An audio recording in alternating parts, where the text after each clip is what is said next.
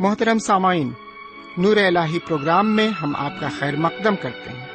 ہمارا پرخلوص سلام قبول کریں۔ ہمیں امید ہے آپ خدا وند کے فضل و کرم سے پوری طرح بخیر و شادمان ہوں گے۔ ان دنوں ہم مقدس بائبل کے نئے عہد نامے سے رومیو کے نام پولس رسول کے خط کا مطالعہ کر رہے ہیں۔ رومیو کے نام پولس رسول کے خط کا مقصد تھا روم کی کلیسیا کے لیے سفر کا ذریعہ بنانا۔ جس کے لیے پولس رسول نے منصوبہ بنایا کہ کچھ عرصہ وہاں کے مسیحیوں کے درمیان خدمت کرے اور پھر ان کی مدد سے اسپین تک جائے۔ اس خط میں پولس رسول لکھتے ہیں کہ مسیحی زندگی کیسی ہونی چاہیے، خاص کر دوسروں کے ساتھ محبت کا رشتہ رکھتے ہوئے۔ انفرادی پیغام اور خدا کی تمجید کے ساتھ خط کا اختتام ہوتا ہے۔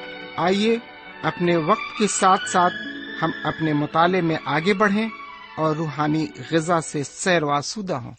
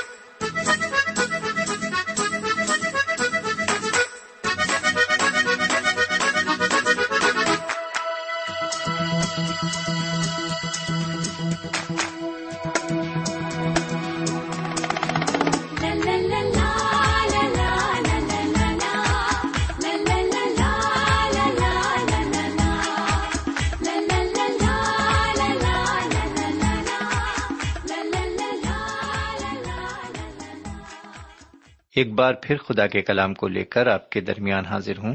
سلام قبول فرمائیے۔ امید ہے کہ آپ پوری طرح خرافیت سے ہوں گے اور خدا کے فضل و کرم سے اپنے ریڈیو کے پاس تشریف فرما ہوں گے۔ سامن میں بھی خدا و تعالی کا شکریہ ادا کرنا چاہتا ہوں۔ اس موقع کے لیے جو اس نے مجھے دیا کہ میں ایک بار پھر اس کے کلام کو آپ سے آپ کے سامنے رکھ سکوں۔ آپ کو تقسیم کر سکوں۔ یعنی ہم اس پر غور و فکر کر سکیں۔ اس موقع کے لیے ہم خدا و تعالی کے تہ دل سے شکر گزار ہیں۔ ساتھ ہی ساتھ ہم شکر گزار ہیں کہ اس نے ہمیں زندگی عطا فرمائی ہے۔ ایک نیا دن ہماری زندگی میں جوڑا ہے، جبکہ بہت سے لوگ اس سفیدی سے مٹا دیے گئے اور اس دنیا کو چھوڑ کر چلے گئے۔ ہمارا شمار ان میں نہ ہوا، بلکہ خدا نے ہمیں زندگی بخشی تاکہ ہم آگے کو بھی عمر کی درازی پائیں۔ جب ہمیں یہ زندگی ملی ہے تو میرے پیارے بھائی بہن، ہم اپنا تھوڑا سا وقت اس کے قدموں پر بیٹھ کر گزاریں، اس کے کلام کو سنیں اور یہ جاننے کی کوشش کریں کہ خدا و تعالیٰ اپنے کلام کے ذریعے ہم سے کیا کہنا چاہتا ہے۔ میرے بھائی، یہ سچ ہے۔ آپ یقین کریں یا نہ کریں، لیکن میں آپ کو بتانا چاہتا ہوں کہ جب بھی ہم اس کا کلام سنتے ہیں، وہ اپنے کلام کے ذریعے ہم سے بولتا اور بات چیت کرتا ہے۔ آپ بھلے ہی اس کی باتوں کو نہ سمجھیں، نہ پہچانے لیکن آپ غور سے کلام کو سنیں تو ایسا لگے گا ہمیں کہ جیسے وہ ہم سے کچھ کہہ رہا ہے۔ تو آئیے آج کے مطالعے میں ہم سنیں کہ وہ ہم سے کیا کہنا چاہتا ہے اور ہمارے لیے نصیحت آمیز باتیں کون کون سی رکھنا چاہتا ہے؟ لیکن اس سے پہلے کہ ہم آگے بڑھیں، پہلے ہم دعا مانگ لیں۔ ہمارے پاک پروردگار رب العالمین، ہم تیرے تہ دل سے شکر گزار ہیں کہ تو نے ایک اور موقع تھا فرمایا ہے کہ ہم تیرے کلام پر غور و فکر کر کے اسے سن کر تج سے قربت حاصل کر سکتے ہیں۔ تیری حضوری کو اپنے بیچ میں محسوس کر سکتے ہیں۔ آج ہم جو کلام سنتے ہیں، ہم یہ جاننا چاہتے ہیں کہ ہماری زندگی کے لیے تو ہم سے کیا کہنا چاہتا ہے۔ ہمیں وہ کون سی باتیں بتانا چاہتا ہے جو ہماری فلاح اور بہبودی کے لیے بہتر ہیں۔ آج ہم جو کچھ سنیں، اس کو اپنی زندگی میں قبول کریں اور اس کے مطابق زندگی گزارنے والے بن سکیں۔ یہ دعا ہم اپنے حضور کریم جناب سیدنا یسو مسیح کے وسیلے سے مانگتے ہیں۔ آمین۔ سوئن پچھلے پروگرام میں ہم نے آپ کی خدمت میں رومیو کے خط کے آٹھویں باپ کی پہلی آیت سے لے کر چھٹی آیت تک مطالعہ پیش کیا تھا۔ جیسا کہ میں نے بتایا تھا، ایک بار پھر آپ کو بتا دوں کہ یہ جو رومیو کی کتاب ہے، اس کو خط کہا جاتا ہے اور اسے جناب پولس رسول نے رومیو کے نئے مسیحوں کے لیے جو مسیح پر ایمان لائے تھے، ان کے لیے لکھا۔ تو اسے رومیو کا خط کہا جاتا ہے اور یہ بائبل شریف کے دوسرے حصے میں پایا جاتا ہے، جس کو نیا عہد نامہ کہتے ہیں۔ بائبل شریف میں دو حصے ہیں، ایک کو پرانا عہد نامہ کہا جاتا ہے اور ایک کو نیا عہد نامہ تو آئیے رومیو کے خط کی طرف متوجہ ہوتے ہیں۔ اس کے تحت ہم نے جو مطالعہ پیش کیا تھا پچھلے پروگرام میں یعنی پہلی آیت سے لے کر چھٹی آیت تک، اس کے تحت ہم نے کئی خاص باتیں دیکھی تھیں۔ لیکن سب سے خاص بات یہ تھی کہ بری صحبتیں اور بری عادتیں انسان کی زندگی کو جہنمی بنا دیتی ہیں۔ جی ہاں جہنمی بنا دیتی ہیں۔ وہ خدا سے دور ہو جاتا ہے اور اس کی زندگی کا سارا سکون اور آرام ختم ہو جاتا ہے۔ بہرکیف آج کے مطالعے میں ہم تھوڑا آگے بڑھتے ہوئے رومیو کے خط کے آٹھویں باپ کی ساتویں آیت سے سترویں آیت تک کچھ خاص خاص باتوں کو دیکھیں گے۔ تو لیے سب سے پہلے آپ کی خدمت میں آٹھویں باپ کی ساتویں آیت سے لے کر سترویں آیت تک عبارت پیش ہے۔ عبارت اس طرح مرقوم ہے، یہاں اس طرح لکھا ہوا ہے۔ ساتویں آیت سے اس لیے کہ جسمانی نیت خدا کی دشمنی ہے، کیونکہ نہ تو خدا کی شریعت کے تابع ہے، نہ ہو سکتی ہے۔ اور جو جسمانی ہے وہ خدا کو خوش نہیں کر سکتے۔ لیکن تم جسمانی نہیں، بلکہ روحانی ہو۔ بشرتے کہ خدا کا روح تم میں بسا ہوا ہے۔ مگر جس میں مسیح کا روح نہیں، وہ اس کا نہیں۔ اور اگر مسیح تم میں ہے تو بدن تو گناہ کے سبب سے مردہ ہے، مگر روح راست بازی کے سبب سے زندہ ہے۔ اور اگر اسی کا روح تم میں بسا ہوا ہے، جس نے یسو کو مردوں میں سے جلایا، تو جس نے مسیح یسو کو مردوں میں سے جلایا، وہ تمہارے فانی بدنوں کو بھی اپنے اس روح کے وسیلے سے زندہ کرے گا جو تم میں بسا ہوا ہے۔ پس اے بھائیوں ہم قرض دار تو ہیں، مگر جسم کے نہیں، کہ جسم کے مطابق زندگی گزاریں۔ کیونکہ اگر تم جسم کے مطابق زندگی گزارو گے تو ضرور مرو گے اور اگر روح سے بدن کے کاموں کو نیست و نابود کرو گے تو جیتے رہو گے اس لیے کہ جتنے خدا کے روح کی ہدایت سے چلتے ہیں، وہی خدا کے فرزند ہیں۔ کیونکہ تم کو غلامی کی روح نہیں ملی، جس سے پھر ڈر پیدا ہو، بلکہ لے پالک ہونے کی روح ملی، جس سے ہم ابا یعنی اے باپ کہہ کر پکارتے ہیں۔ روح خود ہماری روح کے ساتھ مل کر گواہی دیتا ہے کہ ہم خدا کے فرزند ہیں۔ اور اگر فرزند ہیں تو وارث بھی ہیں یعنی خدا کے وارث۔ اور ہم مسیح کے، ہم میراث بشرتے کہ ہم اس کے ساتھ دکھ اٹھائیں تاکہ اس کے ساتھ جلال بھی پائیں۔ خدا اس کلام پر برکت دے۔ سمین آپ نے اس پوری عبارت کو سنا۔ گناہ کی مزدوری موت ہے اور اس لحاظ سے ہر انسان موت کا سزاوار ہے۔ اس موت سے ہم اس حالت میں بچ سکتے ہیں کہ ہم خدا رب العزت سے سید مسیح کے وسیلے سے گناہوں کی معافی حاصل کریں۔ سید مسیح کے پاک لہو میں وہ طاقت ہے کہ گنہ گار کے گناہ دھل سکتے ہیں اور وہ پاک صاف ہو سکتا ہے۔ بشرطے کہ ہم ان پر ایمان لائیں اور نئے مخلوق بنے ساتویں اور آٹھویں آیت ہمیں یہ بتاتی ہے کہ جسم کتنا کمزور اور ناقابل اصلاح ہے۔ اگر میں یہ کہوں کہ انسان خدا کا دشمن ہے، تو یہ مغالتا نہ ہوگا۔ وہ نہ صرف گناہ کے باعث مردہ ہے، بلکہ وہ بغاوت کرنے میں بھی سرگرم ہے۔ اگر اسے جنت میں داخل کر دیا جائے، تو وہ وہاں بھی بغاوت اور مظاہرہ کرے گا۔ وہ وہاں پر خدا کی مخالفت میں میٹنگ منعقد کرے گا۔ وہ خدا سے کشتی لڑنے پر آمادہ ہوگا۔ جس طرح حضرت یعقوب نے کشتی لڑی تھی۔ سامن یہ انسان کی خوفناک تصویر ہے۔ سامن اگر ہم چاہتے ہیں کہ ہماری رہائی ہو، تو ہم روح پاک پر بھروسہ کریں۔ سمن اگر کسی مومن میں پاکرو نہیں ہے، تو اس کی شرکت سیدہ مسیح میں نہیں ہے، کیونکہ خدا کے مومن بندوں میں خدا کی پاک روح سکونت کرتی ہے۔ اور ایک مومن ہونے کا یہی ایک ثبوت ہے کہ آپ میں پاک روح سکونت کرتا ہو۔ جناب پولس رسول، جو کہ خدا کے چنے ہوئے رسول اور خادم ہیں، کرنتھیوں کے مومنوں سے فرماتے ہیں، کیا تم نہیں جانتے کہ تمہارا بدن روح القدس کا مقدس ہے، جو تم میں بسا ہوا ہے، اور تم کو خدا کی طرف سے ملا ہے؟ تم اپنے نہیں۔ پھر سنیے، کیا تم نہیں جانتے کہ تمہارا بدن روح القدس کا مقدس ہے، جو تم میں بسا ہوا ہے، اور تم کو خدا کی طرف سے ملا ہے؟ تم اپنے نہیں۔ میرے بھائی، جب جناب پولس افسس کو گئے، تو انہوں نے مومنوں میں یہ قابلیت نہیں پائی۔ شاید اس وقت کے مومنوں سے آج کے مومنوں کی حالت اور زیادہ بدتر ہے۔ سمین ایک مومن ایک نیا مخلوق ہے۔ ہم اپنے کو جانچیں۔ اور اگر یہ پاتے ہیں کہ ہمارا تعلق خدا سے ٹوٹ گیا ہے، تو ہم اپنے کو سیدنا مسیح کے ہاتھوں میں سونپ دیں۔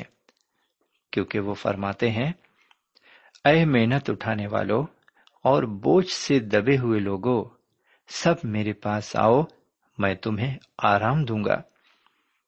متی کی انجیل کے گیارہویں باپ کی اٹھائیسویں آئے تھے یہ۔ جو میں نے ابھی پڑھی، پھر سنیے۔ اے محنت اٹھانے والوں اور بوجھ سے دبے ہوئے لوگوں سب میرے پاس آؤ، میں تمہیں آرام دوں گا۔ میرے پیارے بھائی بہن، گناہ سے معافی حاصل کرنے کے بعد کی شادمانی ناقابل بیان ہوتی ہے۔ کیا ہمیں یہ شادمانی حاصل ہے؟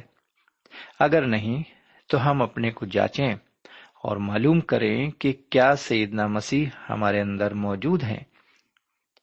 کیا ہم روح پاک سے معمور ہیں؟ کیا ہمارا جسم خدا کا مقدس ہے؟ اور اگر نہیں، تو ہم مردہ ہیں۔ ہمارا جسم گناہ میں مردہ ہے۔ لکھا ہے، اگر مسیح تم میں ہے، تو بدن تو گناہ کے سبب سے مردہ ہے، مگر روح راست بازی کے سبب سے زندہ ہے۔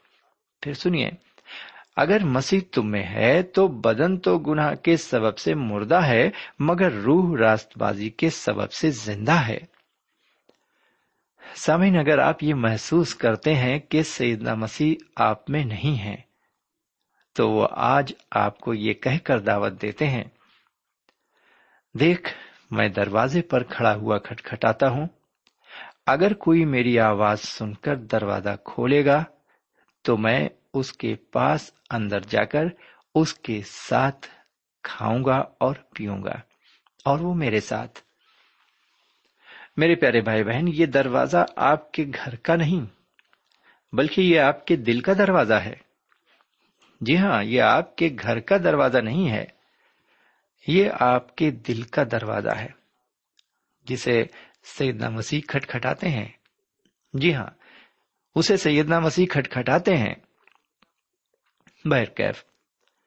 جناب پولس رسول آگے فرماتے ہیں، اور اگر اس کا روح تم میں بسا ہوا ہے، جس نے سیدنا مسیح کو مردوں میں سے جلایا، وہ تمہارے فانی بدروں کو بھی اپنے اس روح کے وسیلے زندہ کرے گا جو تم میں بسا ہوا ہے۔ میں پھر اسے پڑھتا ہوں۔ اور اگر اس کا روح تم میں بسا ہوا ہے جس نے سیدنا مسیح کو مردوں میں سے جلایا، وہ تمہارے فانی بدنوں کو بھی اپنے اس روح کے وسیلے سے زندہ کرے گا جو تم میں بسا ہوا ہے۔ سمجھ یہ ہمارا لباس جسے ہم جسم کہتے ہیں، فانی ہے، مٹنے والا ہے۔ اور ایک دن یہ پوری طرح سے نیست و نابود ہو جائے گا۔ لیکن روح القدس ہمیں یقین دلاتا ہے کہ یہ فانی بدن دوبارہ مردوں میں سے زندہ ہوگا، کیونکہ حضور کریم بھی مردوں میں سے زندہ کیے گئے۔ روح القدس ہمیں اس فانی جسم سے ضرور آزاد کرے گا یعنی کہ ہماری پرانی فطرت سے آزاد کرے گا۔ سامن اس لیے پولس رسول کہتے ہیں کہ ہمیں جسمانی خواہشوں کے تابع نہیں رہنا چاہیے۔ جی ہاں اس لیے ہمیں جسمانی خواہشوں کے تابع نہیں رہنا چاہیے۔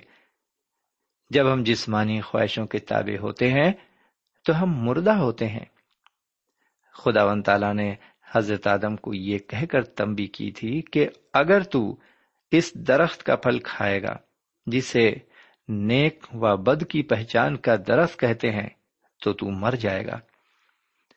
حضرت آدم نے تمبی کے باوجود پھل کھایا۔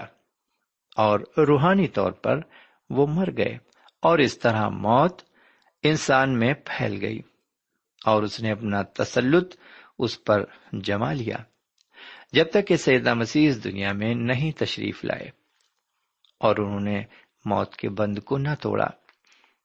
سمین حیات کا درخت سیدنا مسیح ہے جو ڈالیاں ان میں قائم ہیں، وہ اب تک موت کا مزہ نہ چکھیں گی۔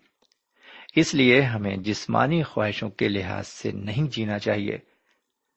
اب ہم ایک اور نئے موضوع کی طرف آتے ہیں اور یہ نیا موضوع ہے نیا آدم۔ جی ہاں نیا آدم۔ نئے آدم یا نئے انسان کی تشریح ہمیں چودہویں آیت میں ملتی ہے۔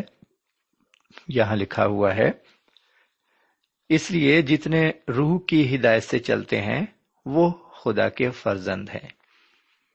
اس لیے جتنے روح کی ہدایت سے چلتے ہیں، وہ خدا کے فرزند ہیں۔ سامن خدا اپنی بھیڑوں کو ہکاتا نہیں، بلکہ ان کی رہنمائی کرتا ہے۔ اس کا صاف مطلب ہے کہ وہ اپنی مرضی آپ پر لادتا نہیں ہے۔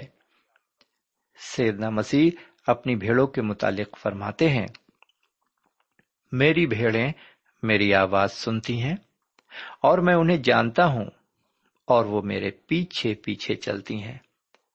میری بھیڑیں میری آواز سنتی ہیں اور میں انہیں جانتا ہوں اور وہ میرے پیچھے پیچھے چلتی ہیں۔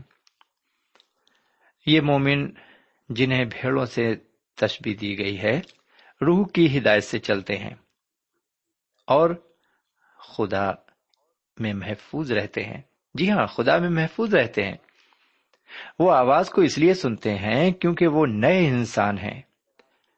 سامعین، اگر آپ مبشر ہیں اور تبلیغی کام کر رہے ہیں کہ اگر لوگ آپ کو سننا پسند کرتے ہیں تو وہ خدا کی بھیڑے ہیں۔ اور اگر ناپسند کرتے ہیں تو ان کا تعلق خدا سے نہیں ہے، کیونکہ سیدنا مسیح نے فرمایا ہے، اگر دنیا تم سے عداوت رکھتی ہے تو تم جانتے ہو کہ اس نے تم سے پہلے مجھ سے بھی عداوت رکھی ہے۔ اگر دنیا تم سے عداوت رکھتی ہے تو تم جانتے ہو کہ اس نے تم سے پہلے مجھ سے بھی عداوت رکھی ہے۔ اسی سلسلے میں جناب پولس رسول آگے فرماتے ہیں، کیونکہ تم کو غلامی کی روح نہیں ملی، جس سے پھر ڈر پیدا ہو، بلکہ لے پالک ہونے کی روح ملی۔ جس سے ہم ابا یعنی اے باپ کہہ کر پکارتے ہیں۔ میرے بھائی، چونکہ مومنوں کو غلامی کی روح نہیں ملی ہے، اس لیے باوجود دکھ اور تکلیف میں بھی انہیں شادمانی اور خوشی حاصل ہوتی ہے، کیونکہ وہ بیٹے اور بیٹیاں ہیں۔ انہیں یہ شر بھی حاصل ہے کہ وہ اسے ابا یعنی کہ باپ کہہ کر پکارے ابا ایک ایسا لفظ ہے جو ایک خاص قربت کو ظاہر کرتا ہے۔ جی ہاں ایک خاص قربت کو ظاہر کرتا ہے۔ جناب پولس آگے فرماتے ہیں، سولہویں آیت میں، روح خود ہماری روح کے ساتھ مل کر گواہی دیتا ہے کہ ہم خدا کے فرزند ہیں۔ میرے پیارے بھائی بہن اور میرے پیارے بزرگ، آپ کو بھی اپنی زندگی میں گواہی دینے کا موقع ضرور ملا ہوگا۔ ایک مشہور مبشر اپنا تجربہ بیان کرتے ہوئے فرماتے ہیں کہ وہ ایک اسپتال میں علاج کے لیے داخل ہوئے۔ اس اسپتال میں وہ اکثر آتے تھے اور انہوں نے مریضوں کو ان کی پیٹ تھپ تھپا کر انہیں تسلی بھی دی تھی اور ان کے لیے دعا بھی کی تھی۔ اس وقت انہوں نے خود کے لیے دعا کی اور ان کی دعا قبول ہوئی۔ خدا نے ان کے لیے وہی کیا جو انہوں نے چاہا تھا۔ خدا پر بھروسہ کرنا کتنا اچھا ہے، کتنا فائدے مند ہے۔ کیف، آئیے اب آج کے مطالعے کی اگلی آیت پر غور کریں۔ سترویں آیت پر میں آپ کی توجہ کھینچنا چاہتا ہوں۔ لکھا ہوا ہے، اور اگر فرزند ہیں تو وارث بھی ہیں یعنی خدا کے وارث، اور سیدنا مسیح کے ہم میراث بشرتے کہ ہم اس کے ساتھ دکھ اٹھائیں تاکہ اس کے ساتھ جلال پائیں۔ پھر سنیں، اور اگر فرزند ہیں تو وارث بھی ہیں یعنی خدا کے وارث اور سیدنا مسیح کے ہم میراث۔ بشرتے کہ ہم اس کے ساتھ دکھ اٹھائیں تاکہ اس کے ساتھ جلال پائیں۔ میرے بھائی، ایک وارث ہر حال میں شریک رہتا ہے۔ یہی بات مومنوں پر بھی عائد ہوتی ہے۔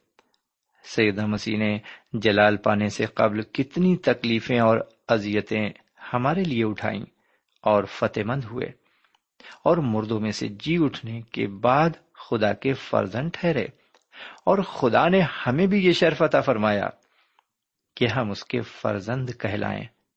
اس لیے لازم ہے کہ سیدنا مسیح کے پیروکار بھی دکھ اٹھائیں۔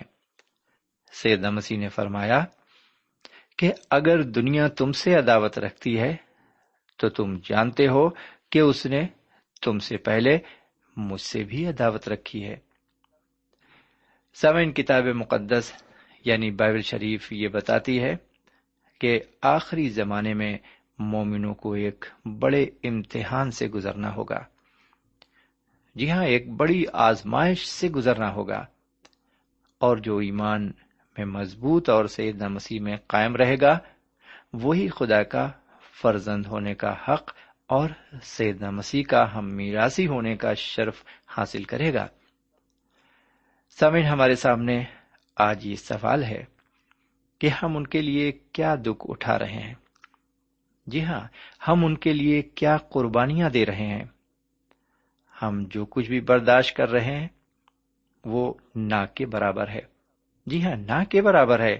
اگر دیکھا جائے تو ہم تو بڑی آرام دہ اور خوشحال زندگی بسر کر رہے ہیں۔ اگر ہم اپنے امتحان میں کامیاب ہوئے تو ہمیں ابدی جلال حاصل ہوگا۔ میرے پیارے بھائی بہن، مسیحی زندگی، مسیحی مومن زندگی ایش و آرام کی زندگی کم، دکھ اور تکلیف اور آزمائشوں کی زندگی زیادہ ہے۔ اگر آپ ان سے گزر رہے ہیں، تو آپ گھبرائیں اور روئیں نہیں۔ جی ہاں کیونکہ یہی مسیح زندگی ہے۔ خدا کا دامن، مسیح کا دامن مضبوطی سے پکڑ لیں، وہ ان سارے معاملات میں آپ کی بھلائی کرے گا، آپ کو فتح بخشے گا۔ خدا ہمیں ہدایت فرمائے، ہمیں توفیق بخشے، آمین۔ اب آج کا مطالعہ یہیں پر ختم کرتے ہیں۔ اجازت دیجیے خدا حافظ۔